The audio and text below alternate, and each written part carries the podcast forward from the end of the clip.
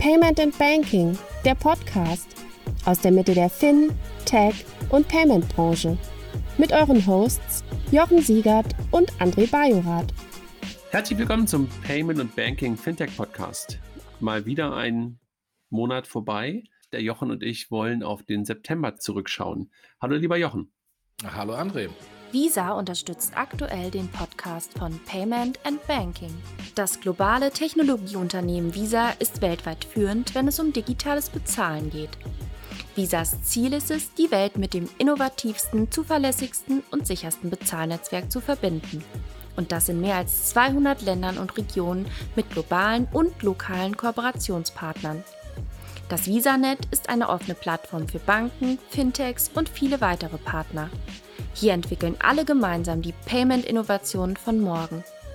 Die digitale Geldbörse im Smartphone, aus dem Auto heraus bezahlen im Connected Car oder virtuell unterwegs mit Kryptowährungen? Visa ist mehr als eine Plastikkarte. Visas Anspruch ist es, die besten technologischen Lösungen zu entwickeln, um zu bezahlen und bezahlt zu werden. Für jeden und überall. Wie geht's dir? Mir geht's ganz gut. Ähm, ich freue mich dass wir eine kurze Unterbrechung am frühen Abend machen ähm, und ich dann gleich noch in ganz spannende weitere äh, Telcos reingehen darf. Ich wurde gestern beim Mittagessen gefragt, ähm, wo ich denn heute sei. Hm. Und ich sagte, ja, ich bin morgen im Homeoffice, also heute im Homeoffice. Ich weiß gar nicht warum, aber ich habe Homeoffice mir eingetragen. Guckt in meinen Kalender so, äh, kein, Business-Termin notwendig, da ich zu Hause bin, auch kein Privattermin. Und ganz, ganz zu Ende war dann, stand dann Podcast aufzeichnen. Ich so, ah, jetzt weiß ich, warum ich Homeoffice mache, weil ich heute den Podcast aufzeichnen muss. Ja, genau. Ja, ich bin heute aus Berlin zurückgekommen, weil gestern äh, die letzte Sitzung des Fintech-Rats ähm, in dieser Legislatur war und wir ein Abschiedsbild ähm, und natürlich nicht nur ein Bild, sondern halt auch ein Fazit gezogen haben, was so erreicht worden ist. Und das war sehr interessant, weil sich auch ähm, der neue BaFin-Chef der Runde mal vorgestellt hat. War sehr interessant, das mal in der so direkt zu erfahren und so ein bisschen so etwas wie eine Agenda von ihm mitzubekommen. Fand ich super interessant. Also war wirklich gut. Und was ist die Agenda? Hm, also, das, ich werde jetzt nichts irgendwie interner aus dem Fintech-Grad sagen, aber ähm, das, was er, glaube ich, auch schon in der Öffentlichkeit gesagt hat, dass es natürlich mehr technologiegetrieben ist. Und ich habe jetzt äh, gerade auf der Rückfahrt im Zug äh, lustigerweise auch ähm, einen Podcast bei den Mikroökonomen mit Your Cookies gehört. Und wenn du, wenn du dir das anhörst, was Your Cookies dort sagt über die Neuausrichtung der, der Aufsicht, dann passt das ziemlich genau zu dem, was auch gestern Mark Branson ähm, in der Runde gesagt hat. Also ähm, man, es, es wird kein, es wird, äh, also aus, aus der Perspektive wird es schon auch eine harte Regulierung sein und man wird sich halt nicht an der schwächeren Regulierung irgendwo in Europa orientieren. Ähm, aber letztendlich soll es halt sehr neutral sein, also technologieneutral auch sein. Und ähm, dafür muss natürlich, das sagte er auch, die BaFin an der einen oder anderen Stelle einfach auch nochmal Skills aufbauen, nachholen, ähm, um dann halt auch wirklich technologieneutral zu sein und ähm, nicht immer nur nach hinten guckend zu regulieren. Und das fand ich irgendwie, da waren dann sehr, ein paar sehr schlaue Sätze dabei. Ja, dass die, dass die BaFin jetzt nicht weniger stark reguliert wird äh, nach dem Wirecard-Skandal, das ähm, ist ja äh, keine Überraschung. Absolut. Ähm, aber wenn du sagst, äh, Cookies, jetzt äh, angesichts des, ähm, und da können wir dann gleich mal dann auf die, auf die News des Monats gehen, aber angesichts äh, des äh, Bundestagswahlergebnisses sieht es ja ganz gut aus, dass er ähm, äh, uns allen erhalten bleibt. Ähm, entweder in der alten Rolle oder vielleicht sogar in einer anderen Rolle, oder? Also er machte jetzt jedenfalls gestern keinen Eindruck, ähm, als wenn wir ihn in der Zukunft nicht mehr sehen würden, äh, wenn es denn auch einen Fintech gerade in der Zukunft in ähnlicher Konstellation geben sollte, sondern ähm, kann ich mir auch gut vorstellen. Und ich, das ist ja auch kein politischer Staatssekretär, sondern es ist ja auch ein, ähm, ein beamteter Staatssekretär. Also insofern hatte seine Rolle ja eigentlich auch nicht direkt etwas mit der Wahl zu tun. Indirekt natürlich immer, wissen wir ja, mhm. dass Staatssekretäre dann hin und wieder dann doch mal ähm, wie soll man das sagen, ausgetauscht klingt so doof, ne? aber du weißt, glaube ich, was ich meine. Ähm, ja. Aber da er ja ein, ein verbeamteter ähm, Staatssekretär ist, ähm, hatte das ja keine unmittelbare Folge oder soll das keine unmittelbare Folge haben. Ja, und, und vor allem mit dem äh, jetzt äh, richtigen Parteibuch, ähm, also äh, SPD-Parteibuch, wenn man davon ausgeht, dass äh, die SPD den äh, Bundeskanzler stellen wird. Das vielleicht, aber dann gehen ja auch alle davon aus, dass die SPD aber nicht mehr das äh, Finanzministerium besetzen wird. Da, das stimmt, deswegen meinte ich eventuell auch in einer anderen Rolle. Let's see. Ich glaube, darüber sollten wir nicht spekulieren, sondern sollten einfach schauen, was genau. in den nächsten Wochen und Monaten passiert. aber genau. das wird ja wahrscheinlich eher noch Monate dauern, wobei sich ja alle gerade Mühe geben, ähm, uns den Eindruck zu vermitteln, dass Frau Merkel ähm, jedenfalls nicht mehr den Rekord von Herrn Kohl einstellen würde. Ich glaube, das wäre der 18. Dezember. Ja, oder sogar die Neujahrsansprache noch machen wird, ja. Ja. Pleo. Die holistische Ausgabenlösung unterstützt den Podcast von Payment and Banking. Spesenabrechnungen können so einfach sein, wenn man sie mit Pleo automatisiert. Pleo gibt Teams virtuelle und physische Firmenkarten an die Hand, mit denen sie alles, vom Online-Abo bis zum Kaffee mit dem Kunden, bezahlen können. Danach muss nur noch der Beleg in der Pleo-App fotografiert werden. Das buchhalterische Vorkontieren übernimmt Pleo. Du bist unterwegs auf Reisen? Pleo errechnet Verpflegungs- und Kilometerpauschalen. Geschäftliche Privatauslagen sind in wenigen Klicks rückerstattet. Die smarten Firmenkarten können dabei mit individuellen Limits versehen werden. Für die Buchhaltung bedeutet Pleo mehr Kontrolle. Für MitarbeiterInnen mehr Freiheit und Schluss mit Vorstrecken. Weitere Infos findest du auf www.pleo.io. Gut, mein Lieber, lass uns einsteigen. Ähm, über Politik wollten wir eigentlich gar nicht reden und äh, wir wollen es ja auch nicht in Doppelgängern irgendwie gleich machen, dass wir plötzlich dann auch ein politischer Podcast werden, wenngleich wir das schon das ein oder andere Mal ja auch waren, wenn wir uns erinnern, vier, fünf Jahre Absolut. zurück, als wir über Herrn Trump auch geredet haben. Ähm, aber das wollen wir jetzt gerade gar nicht tun, sondern wir wollen zurückgucken auf den September, wo in der Tat auch Bundestagswahlen waren, aber das, darüber wollen wir nicht sprechen.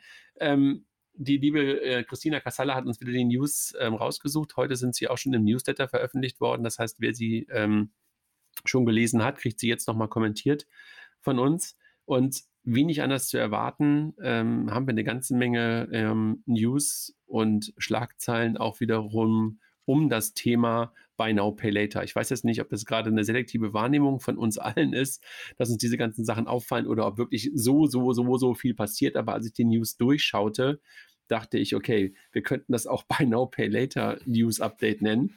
Lass uns einsteigen. Ähm, Ikea. Ja, besser, als, besser als in der Vergangenheit, wo, wir äh, primär Krypto-Newsletter oder News hatten des, des Monats, diesmal ja. halt weniger Krypto, mehr Buy Now Pay Later. Das ja, ist aber zeigt, zeigt natürlich den aktuellen Zeitgeist. Absolut. IKEA erwirbt eine Beteiligung an einem Buy Now Pay Later Startup, also die Inca Investments, ähm, die halt auch die ganzen IKEA-Stores betreiben, ähm, erwerben für 22,5 Millionen eine Minderheitsbeteiligung an Jiffy Tea. Ja, also das heißt, ähm, ein, ein letztendlich wahrscheinlich auch Point of Sale getriebenes Buy Now Pay Later Modell. Was sagst du dazu? Ähm, ist jetzt ehrlich gesagt nichts Neues. Mich wundert, dass sie ähm, da dazu kaufen müssen, weil IKEA ist ja ein ganz früher Pionier äh, der Absatzfinanzierung mit der Icano Bank, ähm, der IKEA Family Card, wo es schon immer Buy Now Pay Later Lösungen gab, also ganz klassische Absatzfinanzierung, auch ähm, am, am, stationären Handel. Ähm, was, ich müsste mal einen Doppelklick reinmachen und gucken, was differenziert das jetzt dann äh, und verbessert das im, im, Vergleich zum Status quo? Weil die, die IKEA-Lösung mit der IKEA, IKEA Family Card und Absatzfinanzierung ist eigentlich nicht schlecht und die funktioniert ja seit Jahren, Jahrzehnten fast ähm, sehr, sehr gut. Es ist ein Startup aus Israel ähm, und soll halt, ich glaube, Multi-Channel vor allen Dingen ermöglichen. Und da bin ich mir nicht ganz sicher, ob die Lösung, die IKEA seit Jahren gebaut hat, halt auch Multi-Channel-fähig war. Ne? Äh, äh genau, das ist eine stationäre Lösung. Ja. Gehen wir weiter. Gehen wir zu ähm, Funding Circle, also eins von den Fintechs, die jetzt auch in den letzten Jahren schon sehr, sehr groß geworden sind. Ähm, starten jetzt auch eine Pay Now, Pay, Buy Now, aber eine Pay Now, Buy Later, nein, Buy Now, Pay Later Lösung für KMUs. Ähm, etwas, was man ja auch mehr und mehr erwarten kann, dass das nicht in der Retail-Welt alleine bleibt, das ganze Buy Now, Pay Later, sondern dass es halt auch in die KMU, in die Businesswelt hinein ähm, diffundieren wird. Ähm, FlexiPay, äh, mein Gott, ey, FlexiPay ähm, nennt Funding Circle das neue Produkt. Was sagst du? Ist ja ein Thema, was, was dir wahrscheinlich aus deiner alten Rolle heraus auch gar nicht so fremd ist, ne? Ja, also das ist natürlich eine, ähm, ähm, 'ne, äh, logische Weiterentwicklung von Funding Circle. Die haben natürlich da auch, ähm, 'n 'n Sweet Spot. Allerdings in dem Fall würde ich sogar vielleicht unterstellen, dass die jetzt auf diesen Buy Now Pay Later Hype aufgesprungen äh, sind, weil was Funding Circle ja schon immer gemacht hat, war, ähm, letztendlich Absatzfinanzierung äh, von KMUs. Äh, und ob du jetzt, äh, 'n Barkredit bekommst oder dann irgendwie, ähm, Barkredit und das verbindest mit einem Kauf, ist jetzt nichts anderes, nur vielleicht ein anderer Name. Also von daher, das hat Funding Circle auch schon immer gemacht. Äh, das ist wahrscheinlich eher so ein bisschen ähm, auf den Jump on the Bandwagon, auf Englisch gesagt, also irgendwie auf den Trend draufspringen. Ja, aber ist ja auch ähm, fein, ne? Dann ja, gehen wir nochmal weiter. Dann gehen wir noch mal weiter, äh, machen weiter mit dem Thema Buy Now Pay Later. Ähm, und Revolut will ebenfalls in Buy Now Pay Later einsteigen. Ähm, ich habe das, glaube ich, beim letzten Mal schon gesagt oder weiß nicht, ob ich es gesagt habe, oder jedenfalls ist es mir aufgefallen.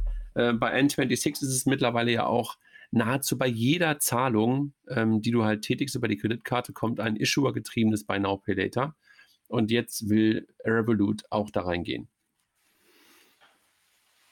Macht total Sinn. Ähm, und ähm, Jetzt mal vielleicht eine, eine allgemeine, äh, ein allgemeiner Rant. Ähm, wenn wir uns mal anschauen, wie äh, im Retail-Banking äh, die äh, Kreditprodukte sind, haben wir da eine Vielzahl von Produkten. Wir haben einen Overdraft, also ähm, ähm, Raten, äh, Dispo-Kredit, wir haben den Ratenkredit, wir haben die Kreditkarte als Charge-Card, als Revolving-Card.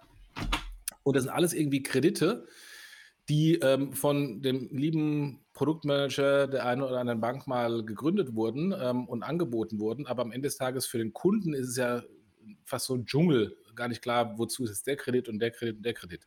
Am Ende des Tages will der Kunde doch eigentlich nur zwei Sachen. Er will, wenn er in einen Laden geht, wissen, diesen Fernseher, diesen Computer, was auch immer ich mir kaufen will, kann ich mir den leisten? Was sind die Kosten, die ich dafür im Monat bezahle und was sind die Zinsen dafür? Oder wenn ich das Ding gekauft habe und leider noch ein bisschen zu viele Tage bis zum Ende des Monats, bis das Gehalt ähm, äh, kommt, üb äh, äh, übrig sind, dass ich dann vielleicht eine große Transaktion nehme und die halt auch in Ratenfinanzierung umwandle.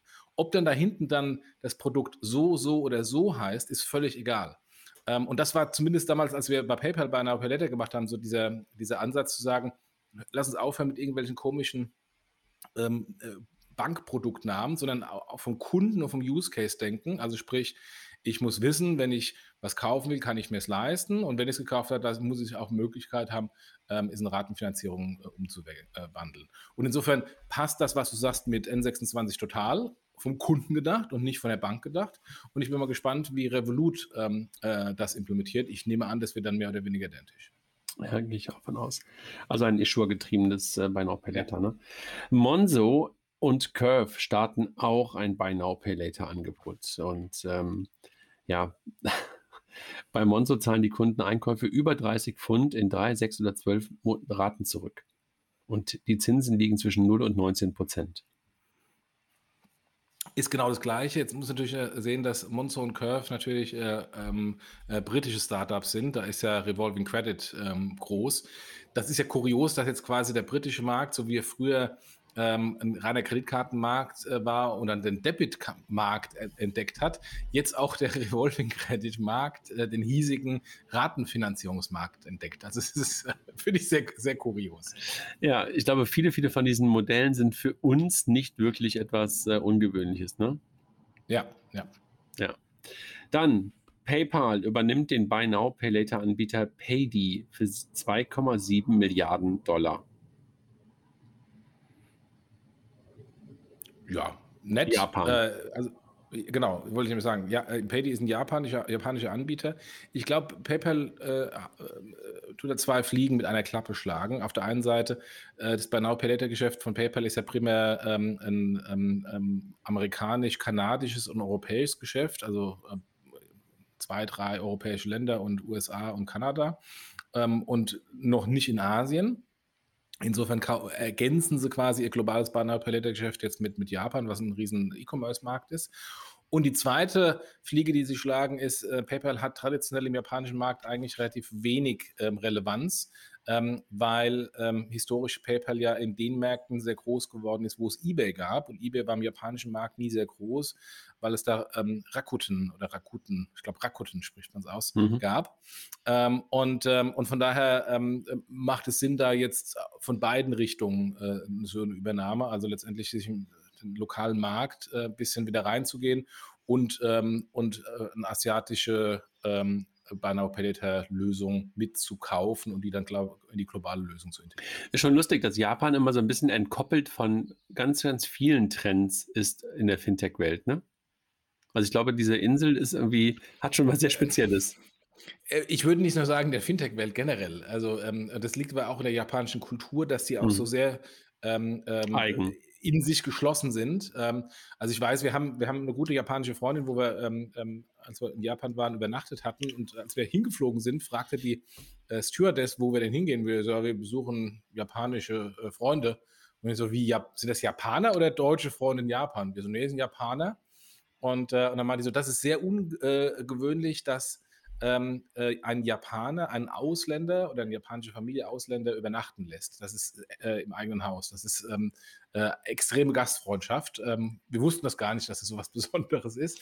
Äh, aber das zeigt, ähm, die schotten sich schon so sehr ab. Traditionell ja. seit äh, Jahrhunderten. Ja.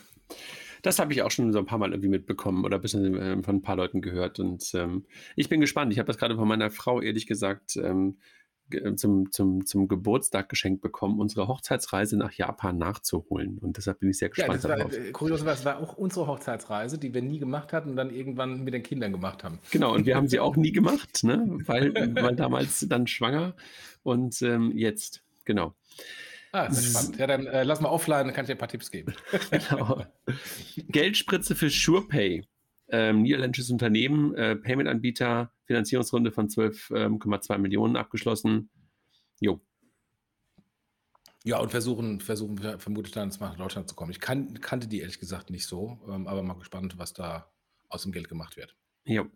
Dann eine Firma, die in den letzten Tagen ähm, noch mehr Leute, glaube ich, auf die Agenda bekommen haben, beziehungsweise vielleicht auch das erste Mal von ihr gehört haben, ähm, durch einen relativ prominenten Wechsel. Hawk AI aus München, ähm, die halt, wie der Name schon sagt, ähm, durch künstliche Intelligenz, also durch äh, Artificial Intelligence, äh, dabei hilft, ähm, Compliance-Vorgänge ähm, beziehungsweise Compliance, Compliance Needs bei Banken und Finanzdienstleistern ähm, helfen ähm, zu erfüllen und Geldwäsche zu bekämpfen. haben A eine Finanzierungsrunde gemacht und B ähm, haben sie jetzt ähm, einen, einen weiteren größeren Fintech-Kunden, nämlich Moss, über die wir letztes Mal gesprochen haben, über deren Finanzierungsrunde.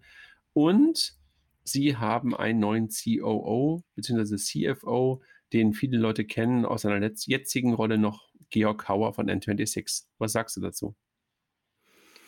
Also ja, äh, äh, da kommen wir gleich auf die Personalie nochmal. Ähm, äh, interessanter Move vom, vom Georg dahin. Ähm, äh, kann man jetzt weniger Hawk AI äh, was zu sagen, sondern eher zu, zu N26, weil das Karussell dreht sich da ja, ähm, sehr stark.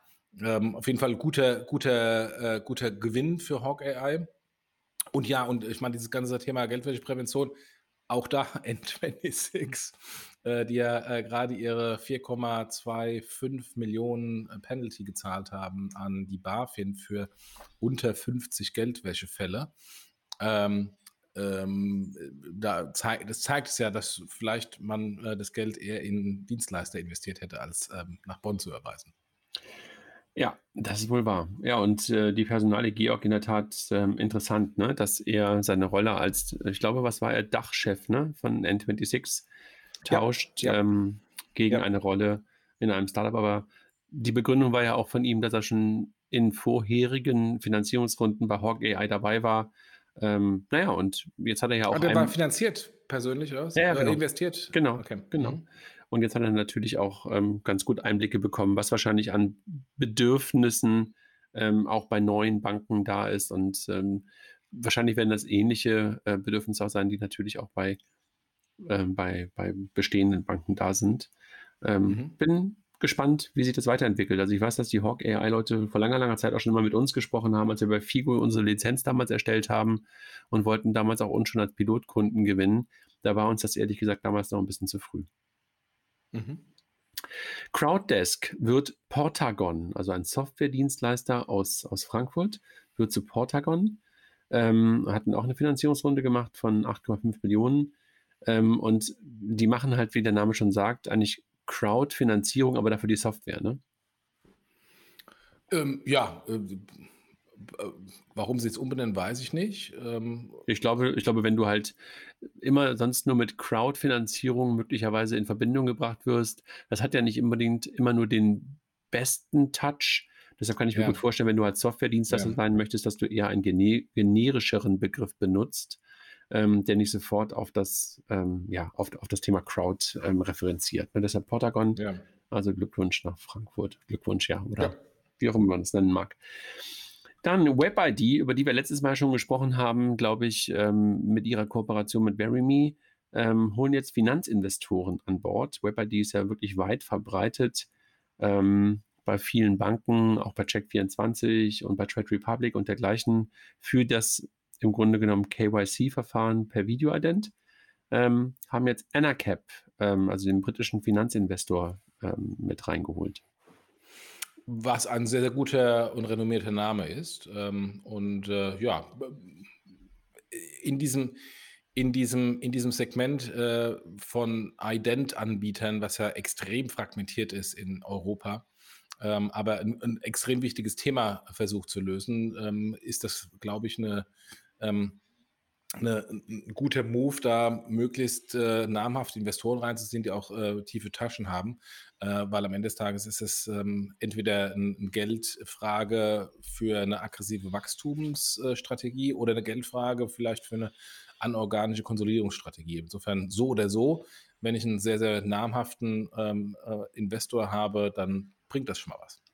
Ich bin gespannt, wie das weitergeht mit dem Identifikationsverfahren, also auch vor dem Hintergrund dessen, was ja jetzt auch von der auf, auf Bundesebene und auch auf, auch auf europäischer Ebene gestartet wurde, ähm, ob das in relativ kurzer Zeit auch eine Alternative sein kann, dass du wirklich mit deinem Perso das Ganze machst. Also da bin ich wirklich, wirklich, wirklich gespannt, wie sich das weiterentwickelt.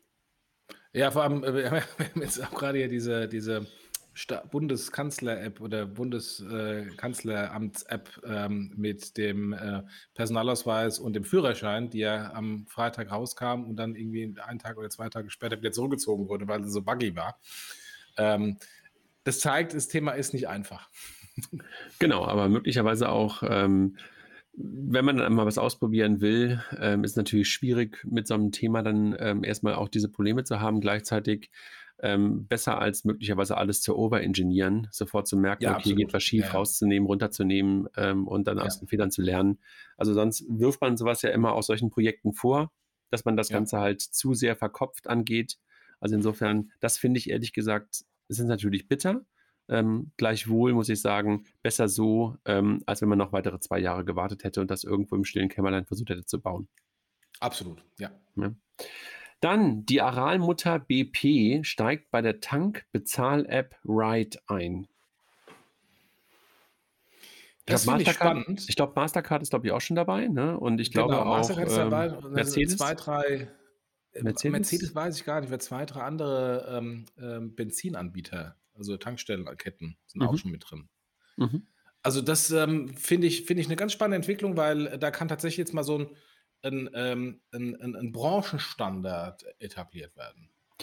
Nutzt du das? Also ähm, ich habe das ehrlich gesagt installiert und in meinen Tankstellen und meine Tankstelle, die an der ich immer vorbeifahre, wenn ich denn mal Auto fahre und auf die Autobahn fahre, das war oder ist immer eine BP, da ging das nie. Und deshalb habe ich das bisher nie benutzt. Ich habe die App zwar, ähm, aber habe das wirklich noch nie, doch, warte mal, einmal wollte ich es dann machen, da habe ich dummerweise dann vergessen, dass du musst es ja vorher machen. Du musst ja, bevor du anfängst zu tanken, musst du ja die, die Zapfsäule reservieren über die App. Das hatte ich mal wieder vergessen, also habe ich dann versucht, während ich tankte, zu machen, weil man ja Zeit hat. Ähm, aber nutzt du es? Das war eigentlich meine Frage. Also ich nutzte ähm, das Tanken an der Zapfsäule äh, immer in Luxemburg. Also ich bin da nie in die, ähm, oder fast nie in die ähm, in den Kassierraum reingegangen, weil da ist halt jede Zapfsäule mit einem normalen Payment Terminal und einem Pinpad ausgestattet. Hier in Deutschland ähm, nutze ich es nicht. Nee. Ähm, okay. da, ich weiß auch gar nicht, ob die Tankstelle, ich kaufe, kaufe mir bei so einer Starttankstelle mein, äh, mein Benzin. Äh, ob die das unterstützen, da habe ich zumindest noch nicht gesehen. Ich, ich habe einmal Payback Pay bei Aral genutzt oder versucht zu nutzen ähm, ähm, bevor es tatsächlich live ging ähm, oder also noch als es noch ein Beta war, äh, mit auch bezahlender Tankstelle. Ähm, aber ähm, das hat nicht funktioniert. Und dann habe ich es dann gelassen und ich kaufe dann so selten bei Aral ein. Das wird, glaube ich, einfach interessant, auch in den nächsten Jahren, was da passiert rund um das ganze Thema, weil letztlich äh, wird es ja eine spannende Frage sein, was mit Tankstellen überhaupt passiert. Ne? Also mit dem Aussterben des Benziners, ähm, wie das weitergeht und ähm, was du dann halt wie das Ökosystem rund ums Auto dann aussieht ne? und was du für Apps brauchst. Also da gab es ja jetzt auch gerade die ähm, Ladesäulenverordnung, wo ja jetzt auch wieder die ganzen Pinpads da reingemacht werden, werden müssen, weil momentan ist das ja zum Beispiel auch so ein Fall, wo du eigentlich immer irgendeine App hast, ne? von, von irgendeinem Energieversorger, um dann dein Elektroauto aufzuladen. Ja, Karte, nicht eine App, Karte. Also du hast ja irgendwie so eine Vielzahl von Plastikkarten. Nee, du, du hast auch eine App. Also bei einigen hast du auch eine App, mit der du das okay. dann steuern kannst. Das ist eigentlich fast mal ein, ein Podcast wert, dieses Thema ähm, Elektroladen oder ähm, wie heißt das? Ladesäulenbezahlung. Ähm, Müsste man mal ja. fast einen Podcast zu machen. Jochen, ja, ich meine, ja. Nochmal kurz auf, auf Ride zu kommen. Also, ob ich jetzt irgendwie an der, an der Tanksäule bezahle oder eine Ladesäule, das macht wahrscheinlich keinen großen Unterschied. Das ist ja schon klar. Frage das, Integration. das wollte ich damit auch sagen. Also, das ist ja eigentlich sozusagen die Weiterentwicklung dessen, äh, dass, es, dass du eigentlich wegkommst von, von, von der Tankstelle und eigentlich nur ähm, irgendetwas an dein Auto andockst und ob es dann halt der Tankrüssel ist ja. oder halt das, der, der, das Elektrokabel, das ist, ja. glaube ich, egal. Aber du brauchst halt irgendeine Infrastruktur, um es dann halt ähm, abrechnen zu können. Ne? Genau. Ja. Deshalb, ja. Äh, das wollte ich damit eigentlich auch sagen, genau. Lass uns weggehen von dem Thema Payments ein Stück weit und ähm, in Richtung Buchhaltung gucken. Zwei News dort. Einmal Holvi, über die wir ja auch schon ein paar Mal gesprochen haben, ähm, wo ja jetzt der ursprüngliche Gründer die, Furz, die, die, die Firma zurückgekauft hat und jetzt seine neue Strategie ähm, bekannt gegeben hat. Hast du mal reingeguckt? Nee, aber das klingt alles sehr stark nach Contest. Also ja. wollen ja. Buchhaltung, Steuererklärung machen, so, oh ja. ähm, also insofern, das, das, ähm, äh, die, die Strategie von, von Chris äh, auf, auf der Contest-Seite ähm, macht, macht ja ohnehin total Sinn ähm, und wird jetzt nochmal bestätigt äh, da, da von Holvi. Ob jetzt Holvi ähm, eine, eine, eine, ernsthafte Konkurrenz für Contest in, äh, in Deutschland ist, werden wir sehen. Ich, ich nehme dass sie es erstmal in äh, Skandinavien probieren, im Heimatmarkt, weil in Deutschland ja. sind sie ja nicht so groß. Genau, aber das ist ähm, wirklich interessant. Ne? Also dieses ganze Thema, diese Wertschöpfung ähm, aus Bankdienstleistungen, Buchhaltung und dann sofortige Steuererklärung ähm, wächst halt mehr und mehr zusammen. Und das ist auch die nächste News. Accountable aus Berlin sammelt auch nochmal 6 Millionen ein und kümmert sich halt auch wieder um den Longtail, also um Selbstständige und äh, mit Sicherheit dann irgendwann auch um Freiberufler und hilft bei dem Thema Steuererklärung, Steuern und Buchhaltung. Also das hört auch nicht auf, das Thema. Ja, und also äh, ergibt total Sinn, äh, dass das äh, ähm, mit dem Banking zusammen angeboten wird ähm, und nicht getrennt ist. Es ist ja heute schon so, dass Datev und Co. ja über EBIX aufs Konto gehen und die Kontoumsätze laden und dann ähm, mit dem Steuerprogramm äh, verbinden. So ist halt dann umgekehrt. Ähm, mal schauen. Also ergibt total Sinn. Äh, die Frage ist, ob in diesem ganzen, in diesem ganzen äh, Buchhaltungs-Steuerberatungsthema eher ein Disruption stattfindet, weil ähm, das ist ja auch so ein geschützter Berufszweig der Steuerberater. Ähm, und da ist ja noch so ein alter äh, Berufsethos. Und, sehr in ähm, Deutschland so, ne? Also ich glaube, genau, das ist ja nur, nur, ein Thema in Deutschland. Genau, und, ähm, und von daher äh, ist eigentlich da eher die, die Disruption notwendig, dass man das mal aufbricht und auch im Sinne der Kunden günstigere Konditionen macht. Wir freuen uns sehr, dass Stripe den Payment and Banking Podcast unterstützt. Denn wusstest du, dass das globale Marktforschungsunternehmen Forrester Stripe kürzlich zu Nummer 1 unter den Zahlungsplattformen für Strategie und aktuellem Angebot erklärt hat? Es ist also natürlich keine Überraschung, dass Unternehmen wie zum Beispiel N26, Axel Springer, ShareNow oder Slackstripe wählen und nutzen, um ihre globalen Zahlungen zu verwalten. Wenn du also auch erfahren möchtest, wie Stripe dein Unternehmen unterstützen kann, dann besuche doch heute noch stripe.com. Denn das ist Stripe, um heute zu beginnen. Lass uns auf unseren Sponsor gucken. Mastercard ist ja schon lange Zeit Sponsor äh, unserer Events, unseres Blogs und, und, und dergleichen mehr. Ähm, zwei interessante Übernahmen, wie ich finde, ähm, nachdem man ja ähm, auch schon im Bereich Open Banking ähm, schon vor langer, längerer Zeit was übernommen hat, nämlich ähm, was, hat, was haben die denn nochmal übernommen? Also Tink ist ja übernommen worden von Visa. Das war Visa. Das war ja, aber Mastercard hat ja auch schon etwas übernommen. Ähm, und jetzt hat Mastercard Aya übernommen. Ähm, kannte ich ehrlich gesagt gar nicht, aber sind halt auch ein lizenzierter PISP, also Payment Initiation Service Provider und Account Information Service Provider, also ein AISP, ich glaube aus Dänemark, ähm, und wollen halt so ähm, in, in Skandinavien möglicherweise ähm, dann auch Tink und, und Visa-Konkurrenz machen. Also dieses Thema alternativer Rails, merkt man, ähm, hat bei beiden weiterhin echt Priorität, ne? Ich bin mal gespannt, wann da mal auch Volumen dahinter ist. Also im mhm. Moment ist ja eigentlich eher so strategisches Zukaufen für potenzielle zukünftige Geschäftsfelder, die jetzt noch nicht noch nicht so sichtbar sind.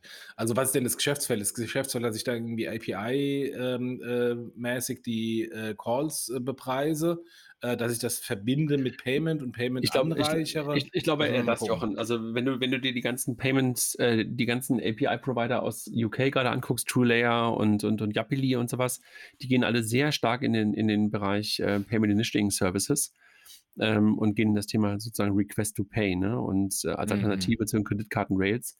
Und wenn du das halt sofort mit ähm, im Angebot hast als Master oder als Visa, hast du, glaube ich, echt mhm. einen strategischen Vorteil. Und äh, da, mhm. das erwarte ich. Das Zweite, was mhm. sie übernommen haben, finde ich auch interessant. Da geht es auch wieder ein Stück weit um, naja, Besetzung neuer Rails. Ähm, ähm, sie haben eine Firma übernommen, die sich Cyphertrace nennt und das finde ich wirklich ähm, echt eine spannende Übernahme auch wieder. Ich habe das Wort jetzt gerade das zweite Mal benutzt. Wir müssen den 5-Euro-Pot wieder aufmachen. Ähm, aber dass sie natürlich im, Krypto-Umfeld jetzt auch weiter ähm, aktiv sind, aber vor allen Dingen ist es halt ein Startup, was das Thema ähm, Transaktionsmonitoring ähm, auf der Blockchain, auf verschiedenen Blockchains sogar ähm, unterstützt und so verdächtige Zahlungen entdeckt. Und das war übrigens auch etwas, was ich gestern ähm, von dem neuen Kollegen aus der BaFin mitgenommen habe, dass er halt erwartet, dass in dem Bereich Krypto ähm, diese, wie soll ich das sagen, regulationsfreie Zeit mehr und mehr vorbei ist und ähm, dass das Thema ähm, Geldwäsche, Protection und, und Verhinderung dort halt auch Einzug nehmen wird und deshalb das Erkennen von verdächtigen Zahlungen wird, glaube ich, auch in diesem Segment mehr und mehr wichtig. Absolut, absolut. Äh, das bedeutet aber im Umkehrschluss, ähm, die, die, die Suche nach ähm, äh, erfahrenem Personal, die beide Welten äh, bedienen können, also die klassi klassische ähm, Banken-BaFin-Welt und gleichzeitig die Kryptowelt, wird noch stärker sein. Also jetzt nicht nur in den Neobanken und Co. Äh, und den regulierten Fintechs, sondern eben halt jetzt auch in den ganzen Krypto-Companies. Ähm, und der Markt ist da ja leider etwas eng. Also von daher ähm, wird nee, das da, kann ich mir auch gut vorstellen, weil du halt dann auch so etwas wie eine Lizenz wirst benötigen. Ne? Also das hast du ja, ja jetzt äh, schon gesehen ja. bei der Krypto-Verwahrlizenz, ähm, die ja bisher, glaube ich, zwei oder drei Mal in Deutschland erteilt worden ist. Ja. Also das ist, äh, ich glaube, du hast es im letzten Podcast äh, BaFin-Führerschein genannt. Den gibt es ja nicht so, ne? sondern du hast ja für die verschiedenen äh, Businesses aber immer die Geschäftsleiter und ich glaube, den meinst ja. du. Ähm, und klar, da wirst du, glaube ich, den einen oder anderen brauchen, ähm, der dann seinen Kopf hinhält, auch als Geschäftsleiter, der dann auch die Verantwortung im Sinne der Aufsicht genau. übernimmt. Das, genau. Da bin ich mir auch ganz sicher. Ja, und wir haben noch nie so richtig tief in das Thema Neobanken in den USA reingeguckt, aber das ist mir in den letzten Wochen und Monaten immer wieder aufgefallen, sowohl im Bereich Retail als auch im Bereich Small Medium Businesses entstehen auch in den USA mehr und mehr Neobanken. Also das hat man irgendwie so lange Zeit, wie ich finde, gar nicht so richtig wahrgenommen, aber jetzt haben wir hier wieder eine, die nennt sich Varo Bank ähm, mit einer Series E-Finanzierung von 510 Millionen Dollar und auch schon ab einer Bewertung von zweieinhalb Milliarden. Ein Stück weit unter dem Radar, wahrscheinlich deshalb, weil sie auch nur in den USA bisher unterwegs sind, die ganzen Neobanken. Ne? Ja, also ich meine, da gibt es ja etliche große Fintechs, äh, denen man das eigentlich eher zutraut, aber die das nicht machen. Also eine PayPal, eine Stripe ähm, und wie sie alle heißen, ähm, die ähm, ähm oder eine, eine Square, äh, die ja eigentlich eher prädestiniert sind und auch schon zum Teil reguliert. Ähm, die anderen, klar, kennen wir nicht, weil wir natürlich äh, ähm, ganz selten äh, drüben sind. Aber in dem Kontext, wundert es mich, was denn äh, unsere lieben Freunde von N26 machen, ähm, weil die hatten doch auch äh, eine große US-Expansion mal angekündigt. Da hört man irgendwie auch nichts mehr. Nee, das ist in der Tat so. Ähm, müsste man, glaube ich, mal äh, nachfragen, was eigentlich mit den USA-Plänen ist, die sie ja damals auch nicht mit einer eigenen Banklizenz versehen haben, sondern dort genau, halt auf einen Banking genau. as a Service Pro Provider gesetzt haben. Genau. Ich erinnere mich noch an den Podcast mit Valentin zu dem Thema, so zwei, zwei zweieinhalb Jahre her. Was ich ja, ganz, wenn, wenn, wenn ich jetzt mal kurz, hier schaue, 510 Millionen äh, Funding-Runde, äh, da muss ich natürlich jetzt als N26 ähm, auch, um erfolgreich zu sein und Skalierung äh, in den USA zu haben, entsprechend mithalten können. Aber, aber Jochen, weißt ähm, du, was ich... vielleicht dann ihren Funding-Issue da. Aber was ich halt wahnsinnig finde, die haben gerade mal 4 Millionen Kunden und eine zweieinhalb Milliarden Bewertung. Tja, Respekt. Lass uns auf die ähm, Freunde und Kollegen von der DKB, auch immer wieder Sponsor unserer Events vor allen Dingen, gucken. Ähm, das Thema Robo-Advisor ist bei der DKB ja ähm, ein, ein Thema, was immer wieder hochgekommen ist. Ich würde, wollte jetzt nicht sagen Running Gag, das wäre gemein. Ähm, ich glaube, so hätte es. Die App, äh, Heinz, die App ist der Running Gag. Hatte, das war Coming Soon, glaube ich, ne? Ah, nee, das war Apple Pay. Ja, Apple ähm, Pay. Aber die App auch seit Jahren Coming Soon. Aber die ist doch jetzt da. Ähm, ja, so halb, ja. jetzt, ich glaube, ich glaube, also halb, weil ein paar Funktionalitäten nicht drin sind, aber das finde ich ehrlich gesagt bei der Mobile-App meistens sogar gut, weil du dann auch ein paar Sachen abschneiden kannst, die du mobile möglicherweise gar nicht brauchst. Diese Abbildung von äh, Desktop-Apps eins zu eins in der, in der mobilen Welt hatte ich in der Regel für totalen Schwachsinn. Äh, das stimmt, aber was mir auf jeden Fall in der neuen App fehlt, ist ähm, die, ähm, die Fotoüberweisung. Die ist okay. in der alten App drin, in der neuen App fehlt sie. Und ja, äh, das sollte schon in einer mobilen App drin sein. Das kommt bestimmt, weil äh, die Kamerafunktion hat äh, die App ja mit Sicherheit auch. Aber lass uns genau. zurückkommen zum Robo-Advisor. Ähm, deshalb, deshalb sagte ich Running Gag, weil das ja dann äh, doch hin und wieder, glaube ich, diskutiert wurde und ein paar Mal angekündigt wurde. Und jetzt setzt man es um mit zwei ähm, Fintechs. Äh, einmal mit Elinbar für die wahrscheinlich ähm, ähm, für die Basisinfrastruktur und ähm, Solid West ähm, als, als zweiten Player. Ähm, ja, und soll jetzt ähm, dann wahrscheinlich irgendwann in den nächsten Monaten dann live gehen bei der, bei der DKB. Ja, ich bin gespannt. also ich habe ja meinen einen Robo-Advisor gekündigt, nicht weil er so schlecht performt hat, aber weil ich ganz ehrlich sage, ich muss da nicht die ganzen ähm, äh, jährlichen Gebühren und Aufschläge bezahlen, äh, nur um so ein paar ETFs zu kaufen. Die kann ich auch so ähm, mit einem normalen Sparplan kaufen. Ähm, und ähm, also äh, generell ist ja auch das ganze Thema Robo-Advisory nicht so eingeschlagen, wie wir vor vier, fünf Jahren eigentlich gedacht hatten. Also sie auch Scalable, ähm, die an Pivot jetzt so ein bisschen hingelegt haben zu einem normalen Trading.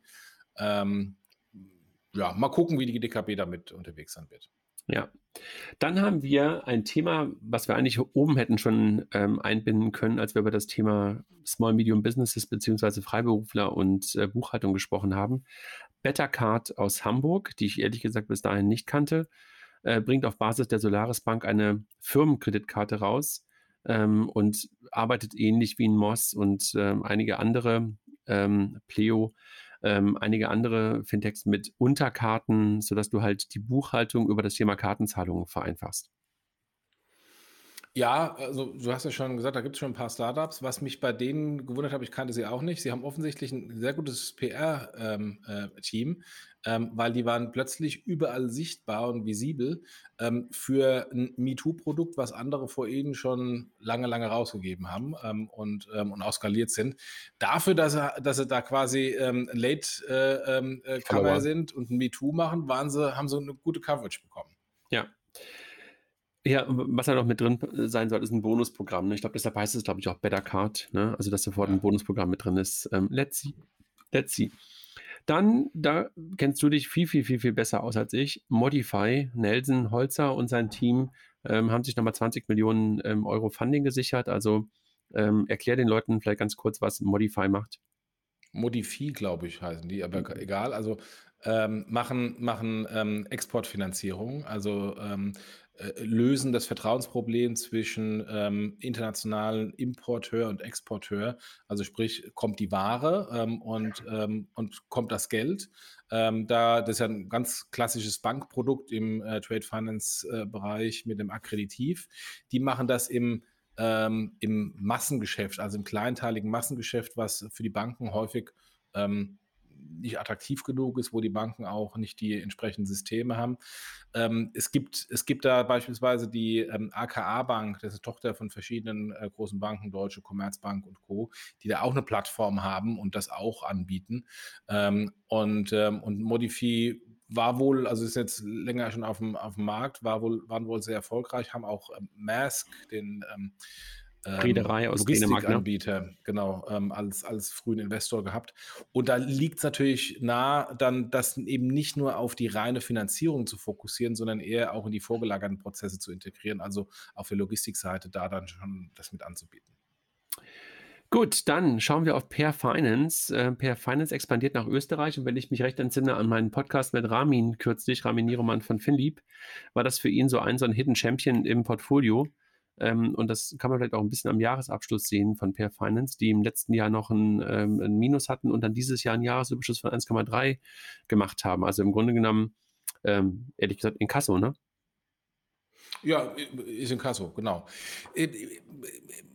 Gut, dass sie Jahresüberschuss machen. Ich, ich sehe es noch nicht so als die, den, den Hidden Champion, weil in diesem Inkasso-Bereich gibt es ja etliche neue Startups, die versuchen da ähm, das Inkasso-Geschäftsmodell neu zu machen. Da hat sich aus meiner Sicht noch keiner wirklich hervorgetan, ähm, auch Per nicht. Also von daher äh, sind auf einem guten Weg, ähm, aber lass uns mal in fünf Jahren nochmal gucken, wer, wer dann tatsächlich äh, das skaliert ist bei diesem, von diesem Alles klar. Clubs. Dann lass uns jetzt doch in den Bereich Krypto kurz reintauchen. Ähm, die Kolleginnen und Kollegen von Haug und Aufhäuser, klingt ja nach einem sehr renommierten deutschen alten äh, Privatbank, mittlerweile aber, glaube ich, in äh, Hand, Chinesisch. Ja, in Hand von der Fusun-Gruppe, ja. ähm, haben etwas dazugekauft, nämlich einen Kryptoverwahrer und nämlich einen von denen, die auch schon die BaFin-Lizenz für Kryptoverwahrung haben nämlich von der Blockson AG den Kryptoverwahrer Capilendo und ähm, haben jetzt eine neue Firma gegründet, die sich Haug und Aufhäuser Digital Custody AG nennt.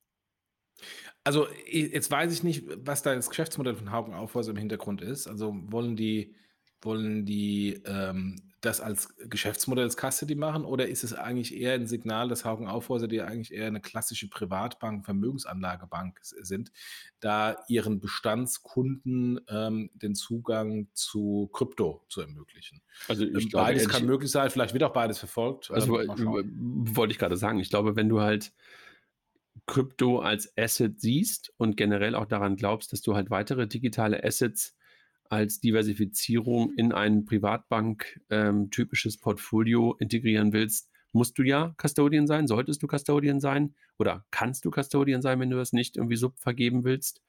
Und dafür dann einen zu kaufen, der eine Lizenz hat und das dann in-house zu haben, ähm, klingt nach einem sinnvollen Plan. Und man hat auch Absolut. in den letzten Tagen, das haben wir, glaube ich, in den Personalien gar nicht drin, noch ein, zwei Personalmeldungen gesehen. Also die haben auch jemand von der deutschen Börse gerade eingestellt, Simon, ähm, also das Ach, heißt, hingegangen? Ah, genau. Okay. Genau, also okay. das heißt, da geht es, glaube ich, gerade, also es gibt gerade generell so im, in der Frankfurter Szene im Bereich Digital Assets gerade so ein paar äh, Personalmeldungen. Auch der Kollege von der Commerzbank, der Herr Duwe, ist jetzt zu äh, BNY Mellon gegangen ähm, in Frankfurt. Also da sind so ein paar Leute, die in dem, in dem Crypto Digital Asset Space in Frankfurt schon unterwegs waren, äh, wechseln gerade so ein Stück weit die Stühle. Mhm. Oder die Bürotüren, oder wie auch du das nennen willst. Den Homeoffice-Screen. so, Just Trade baut auch sein Kryptoangebot aus. Just Trade ist, glaube ich, basierend auf dem Sutor Bank-Angebot, wenn ich mich, wenn ich mich recht ja. entsinne. Ja. Ähm, gehen jetzt auch in das Kryptosegment und äh, passt, glaube ich, auch zu dem, was die Sutor Bank ja auch schon seit ein paar, fast schon Jahren jetzt auch versucht, nämlich das Thema Krypto zu stärken. Ne? Ja. Also da kannst du unter anderem Dogecoin kaufen. Ach, da kann man es mal kaufen. Okay. genau. will ich zwar nicht, aber. aber halt auch Krypto-ETPs, äh, also ähm, Exchange Traded Products, äh, kannst du halt auch dort kaufen. Also sozusagen den ETF, das ETF-Pendant, ähm, dass du ein bisschen ja. diversifiziert bist, kannst du jetzt ja. über das Just Trade Depot ähm, auch kaufen. Dann die Kolleginnen und Kollegen hier aus Hamburg. Wir haben jetzt ein paar Meldungen aus Hamburg heute, freut mich ja. Die Tomorrows äh, Tomorrow Bank darf man, glaube ich, nicht sagen, weil sie ja keine Bank sind, aber die Tomorrow Banking-Kollegen ähm, haben eine weitere Finanzierung bekannt gegeben, 14 Millionen ähm, und da auch ein neues Testimonial, ähm, ein Model, was ich leider nicht kenne, äh, die jetzt auch als ähm, Investorin mit eingestiegen ist. Ähm, ja, und geht auch wieder mit Crowdinvesting los, sodass du halt auch als Kunde und auch als Nicht-Kunde ab 100 Euro ins Crowdinvesting wieder investieren kannst. Ja, in dem Kontext haben sie aber auch zugegeben, dass so ein bisschen die Erwartungen äh, sie hinterherhinken im, im Volumen, ähm, was ich persönlich sehr schade finde. Ähm, aber ähm, ja, ich glaube, spricht ja alles dafür in der aktuellen Zeit. Ich glaube, das Ziel war, äh, siebenstellig zu sein und man ist, glaube ich, bei 90.000. Ne? Ja, ja. Da, da fehlt eine Null. Ja. Ähm, ja, absolut. Also ich glaube, sie machen viele Sachen richtig, ähm, aber so richtig den, den Sog haben sie, glaube ich, noch nicht ähm, ähm, erzeugen können. Also irgendwo fehlt, glaube ich, noch der Hebel, wie du wirklich ins Massengeschäft reinkommst. Ne? Also ich glaube, alle reden über das Thema Nachhaltigkeit, aber wir wissen ja selber, wie schwierig das Thema oder wie, ja, schwierig ist es ja eigentlich gar nicht mehr. Aber äh, irgendwie ist da noch so, ein, so eine Hürde, die man nimmt oder die man nehmen muss, um das Konto wirklich zu wechseln. Ähm, und ich glaube, das hat gar nicht irgendwas mit Vertrauen zu tun, sondern einfach nur mit dieser Lahmarschigkeit, die man an den Tag legt, um wirklich dann sich selber den Tritt in den Hintern zu geben und zu sagen, okay, ich wechsle mein Konto. Ja. Also ich kenne jemanden bei mir in der Familie, der durchaus ein Konto bei denen hat. Ah, okay.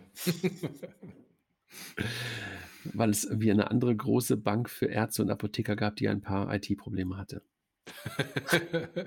Ach. Dann, Apropos, da gibt es jetzt auch zwei, drei äh, Challenger-Banken in dem Bereich. Ja, absolut. Ja, auch Finanzierungslösungen, ne, habe ich auch heute gelesen. Ja. Ähm, vielleicht in, ja. im nächsten Monat in den News. Dann, unser Arbeitgeber übernimmt Better Payment. Ähm, was willst, willst du was zu sagen? Du, ehrlich gesagt, ich habe jetzt auch nur aus äh, der, der Presse erfahren, beziehungsweise einen Tag vorher ähm, von einer persönlichen Nachricht vom, äh, vom Kilian. Also ich war da null involviert. Warst du da enger involviert? Ich habe es mitbekommen. Ich nehme an, oder? Ich habe es mitbekommen. Okay. Dann sag du doch was dazu.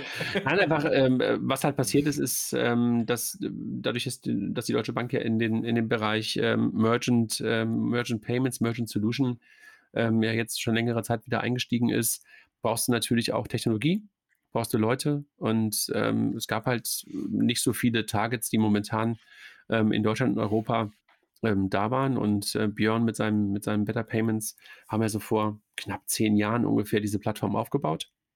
Also noch eine von den moderneren äh, PSP-Plattformen, wenn man das, wenn man ehrlich ist. Ähm, und hatten auch eine ganze Menge gute Kunden schon da drauf. Und ja, erweitert einfach das, das Leistungsspektrum dessen, was Kilian und sein Team jetzt dort aufbauen. Und deshalb passt es halt sehr, sehr gut ins Portfolio rein. Mhm. Dann Ride knackt die Marke von 100 Millionen und sichert sich Funding. Also Ride, ähm, die Firma, die sich um das Thema Vermögensoptimierung kümmert. Christine Kiefer, kennen wir ja beide, Geschäftsführerin von Ride, ähm, hat das ja aufgebaut. Die vorher bei Pair Finance war, über den wir schon gerade eben gesprochen hatten. Genau, die vorher bei Pair Finance war und auch mal bei ähm, mit Nelson Billpay. bei Billpay. Genau, Nelson Holzner von äh, Modify, früher Billpay war, da war sie CTO von BillPay. Also man sieht, äh, die, äh, die Namen der Firmen ändern sich, die Leute bleiben immer gleich. Genau, aber was sie halt machen, ist im Grunde genommen, wenn du halt ähm, deine, deine Beteiligung oder sowas ähm, handeln willst, dann sind sie für dich ja der Full-Service-Anbieter und ähm, das ja. macht Right. Und ich glaube, sie war kürzlich mal irgendwann im Podcast bei ähm, Finance Forward, ne, und hat das, glaube ich, vorgestellt bei ähm, Kasper. Und da kann man sich nochmal anhören. Ähm, und haben sich jetzt äh, ein neues Funding gesichert. Ähm, ich weiß aber gar nicht, wie hoch, weil das ist, glaube ich, gar ich nicht. Ich glaube, wir hatten, wir hatten aber auch gegeben. ein äh, Ask Me Anything mit ihr vor einiger Zeit. Ah, stimmt, kann sein. Dann Fino, habe ich schon länger ehrlich gesagt nichts mehr von gehört. Ähm, ich weiß aber nicht, ob ich das einfach nur nicht wahrgenommen habe, aber ich habe ähm, also aus Kassel von, von Florian und seinem Team schon längere Zeit wirklich nichts mehr wirklich richtig gehört. Gehen jetzt auch in das Thema InsurTech rein und haben eine neue Lösung ähm, vorgestellt, die sich Cock Cockpit nennt. Ja, äh, sagte mir auch nichts. Äh, jetzt habe ich auch nicht so die große InsurTech-Brille auf. Aber über Fino und äh, ehemalige Mitarbeiterin von Fino werden wir gleich nochmal. Ja, aber letztendlich geht es hier mal wieder um das Thema B2B, ne? Also sozusagen äh, ja. die Versicherungsberater ja. in die Lage zu versetzen. Ja. Und das ähm, ist ja, glaube ich, auch ein sinnvoller Move zu sagen, wo bekomme ich die Informationen her, um zu sehen, welche Versicherungen im Bestand bei dir oder bei mir oder wo auch immer sind, um dann halt eine passendere Beratung für den Berater ja. durchführen zu, zu, können. Die ursprüngliche dann, Idee von Clark und Co., ja. Ja, auf Open Banking aufzusetzen letztendlich, ne? Und, genau. und diese genau. Informationen genau. rauszunehmen. Dann FICO und Fintech Systems werden Partner ähm, und äh, bauen halt äh, bessere Entscheidungsprozesse auf Basis von Open Banking auf Ähm, das heißt, äh, auch da wird wieder Open Banking benutzt. Also es ist so lustig, ne? Also diese ganzen Use Cases sind äh, mir ja vor allen Dingen alle jetzt nicht unbekannt und du merkst mittlerweile, dass es so richtig Commodity, Commodity, Commodity wird und dieses Thema einfach ganz normal wird, dass du halt das Bankkonto, die Informationen aus dem Bankkonto als Basis ähm, für Decisions nimmst, dass du sie für Beratung nimmst. Also wirklich echt interessant. Also ich meine, das ist ja, jetzt muss man aber bei unserem Hintergrundkatalog in den Podcasts reingehen äh, und in, in die äh, Blogartikel. Das sind ja alles Punkte, ähm, die vor allem du in den letzten Jahren immer wieder vorangetrieben hast, äh, sei es auf äh, vom, vom Denken her, auf äh, den Hackathons. Ähm, und jetzt sieht man, ähm, dass halt mit Verzögerung von drei, vier Jahren äh, das alles tatsächlich wahr wird ähm, und, und kommt. Ähm, und äh, insofern spannend. Ähm, ähm, das heißt natürlich für uns, wir arbeiten ja wieder an den Themen, die in äh, oder schreiben die Themen und besprechen die Themen, die in vier, fünf Jahren wieder relevant sind. Ähm, aber ähm, ähm, finde ich, finde ich interessant, dass das jetzt insgesamt stärker vorangetrieben wird. Was mir bei dieser Meldung eher noch mehr überrascht hat, war äh, der Name Fintech Systems ähm, warum äh, die überhaupt noch sichtbar sind nach der Tink-Akquisition, ähm, ähm, äh, wo sie sich verkauft hatten.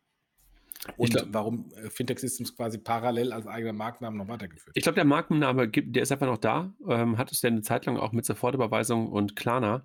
Und ich glaube, die machen ja. einfach erstmal weiter Business. Und ähm, ich weiß gar nicht, ob das noch irgendwo auch freigegeben werden muss, die Transaktion.